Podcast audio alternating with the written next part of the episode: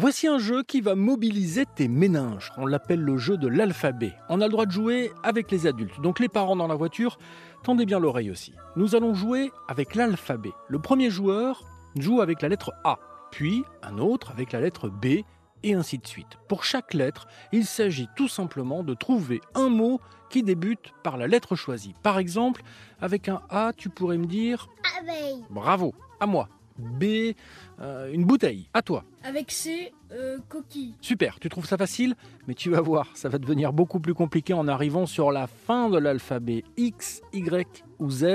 Tu peux corser la difficulté encore en obligeant les joueurs à choisir le nom d'une chose autour d'eux. Par exemple, avec la lettre V, tu pourrais crier Un volant. et à la lettre P, tu pourras dire le prince. Le prince comme celui-ci qui est le héros d'un livre écrit par Jacques Chekroun et illustré par Justine Brax. Le prince qui manquait de tout est un très bel album à lire aux éditions Albin Michel Jeunesse et que tu peux aussi écouter dans le podcast RTL Lis-moi une histoire, histoire que voici pour toi. Dans un royaume où il faisait bon vivre, il y avait assez de tout, pour tous. Assez de pluie pour favoriser les cultures, assez de soleil pour permettre les moissons, assez de bois pour se chauffer, et même assez d'argent pour que toutes les activités et distractions, les manèges, les balançoires, les pêches à la ligne, les tirs à l'arbalète, les bibliothèques, les spectacles de cirque, soient entièrement gratuites. Mais Théo, le fils du roi, n'en avait jamais assez.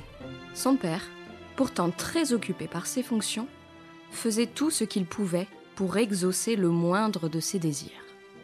Ainsi, quand le prince s'était plaint de ne pas avoir assez de poneys, le souverain avait aussitôt fait sélectionner dans ses élevages une douzaine de petits chevaux, afin que son fils puisse disposer de nouvelles montures. De même, lorsque Théo s'était lamenté de ne plus avoir assez de place pour courir dans les jardins royaux, le monarque avait ordonné qu'on les agrandisse pour que le prince puisse gambader à son aise.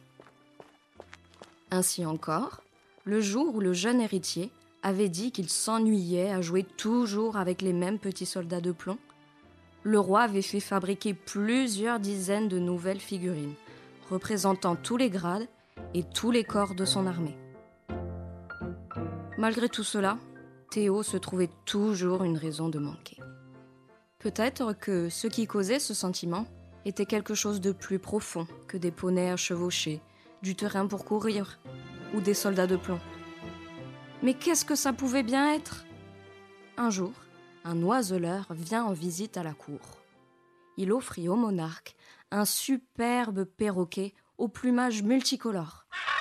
Il s'appelle Dis-moi tout, dit-il. Drôle de nom, s'exclama le souverain. C'est qu'il parle, sire. Il parle s'étonna le roi. Avec qui sait y faire précisa le marchand d'oiseaux. Voici une notice qui pourra vous servir, sire, ajouta-t-il en déposant entre les deux pages d'un livre une feuille pliée en quatre. L'oiseleur partit, le souverain eut beau faire, l'animal resta désespérément muet. Il lui parla sur le ton de la gentillesse, puis sur un ton plus ferme, et de nouveau gentiment, et aussi sur le ton de la colère. Mais dis-moi tout, demeurait totalement silencieux. Théo, cependant, admirait le doux plumage aux couleurs vives du perroquet, son regard intense, son air de tout comprendre et sa façon de se tenir bien droit sur ses pattes. Il se prit d'amitié pour lui, et, chaque fois qu'il le pouvait, il partait se balader avec son compagnon à plumes sur l'épaule. De son côté, le roi était de plus en plus mécontent du fait que l'oiseau ne dise pas un mot. Un matin, alors qu'il partait pour une semaine de voyage, le monarque se fâcha et ordonna ceci. À son retour, si l'animal n'avait pas parlé, on le vendrait au marché. Le prince, apprenant cela, fut très peiné. Il aurait bien supplié son père de le lui laisser, mais celui-ci avait déjà quitté le palais. Il essaya chaque jour de faire parler son bel ami, mais rien n'y faisait. Alors qu'à la fin du sixième jour, il pleurait dans sa chambre car on allait vendre dix mois tout, il vit passer un homme chargé de perchoirs. C'était l'oiseleur. Il l'appela par la fenêtre, le fit venir auprès de lui et lui dit tout son tourment. Mais, et la notice entre les pages du livre? dit son visiteur. Votre père, trop distrait par ses affaires, l'aura oublié. Tout y est expliqué. Théo se précipita vers l'emplacement indiqué, trouva le document, le déplia et lut le début. Donnez-lui la première lettre de son nom, il vous donnera la deuxième. Aussitôt près du perroquet, il prononça distinctement. D, répondit l'oiseau. M. Tu parles, tu parles. Hurrah, hurrah s'écria le prince. Bien sûr que je parle, répondit Dis-moi tout. Et tu tiens de vraies conversations? demanda Théo. Comme il est écrit dans la notice, je parle tant que j'ai quelque chose à dire. Après, je me tais, car le silence est la force des mots. Quand je pense que j'ai failli te perdre, tu m'aurais manqué.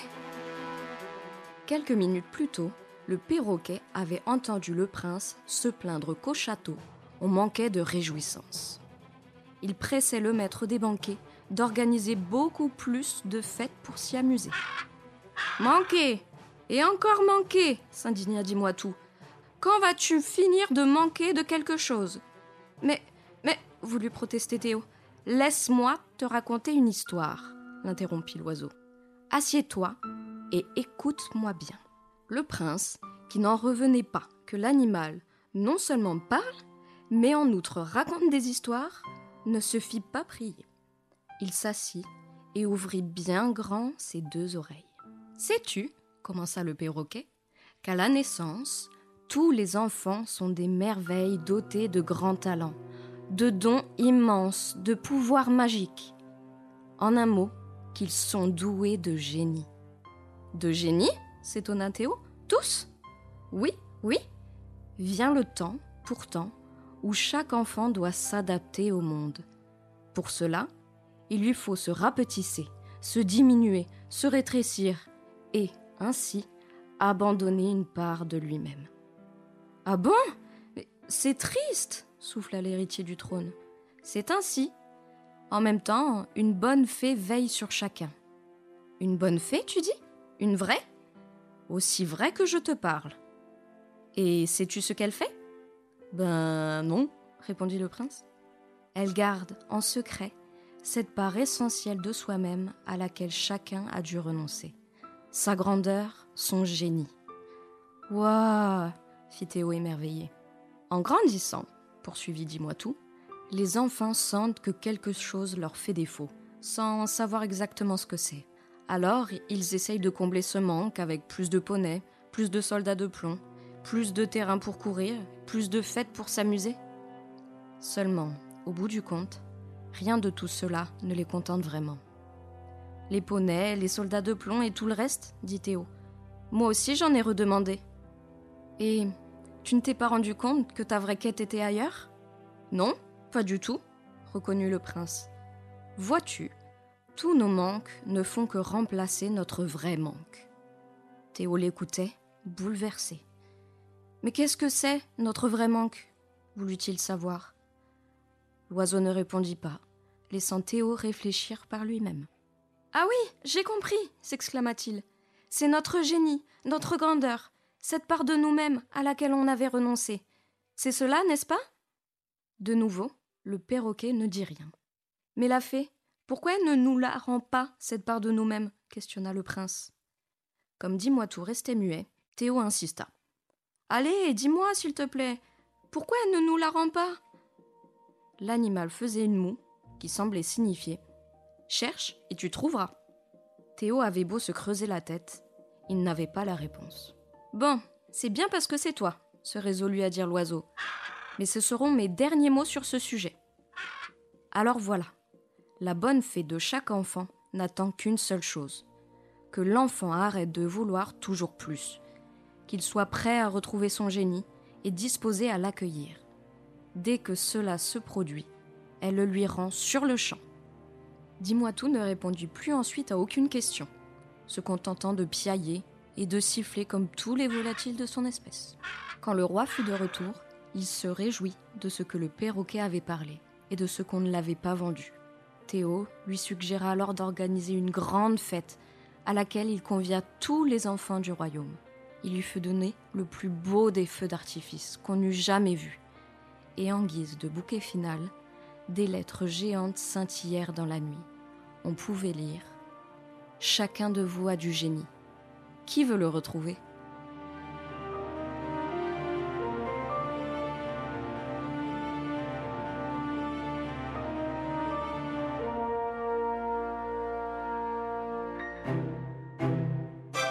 Ainsi se termine Le Prince qui manquait de tout de Jacques Chekroun et illustré par Justine Brax, paru aux éditions Albin Michel Jeunesse.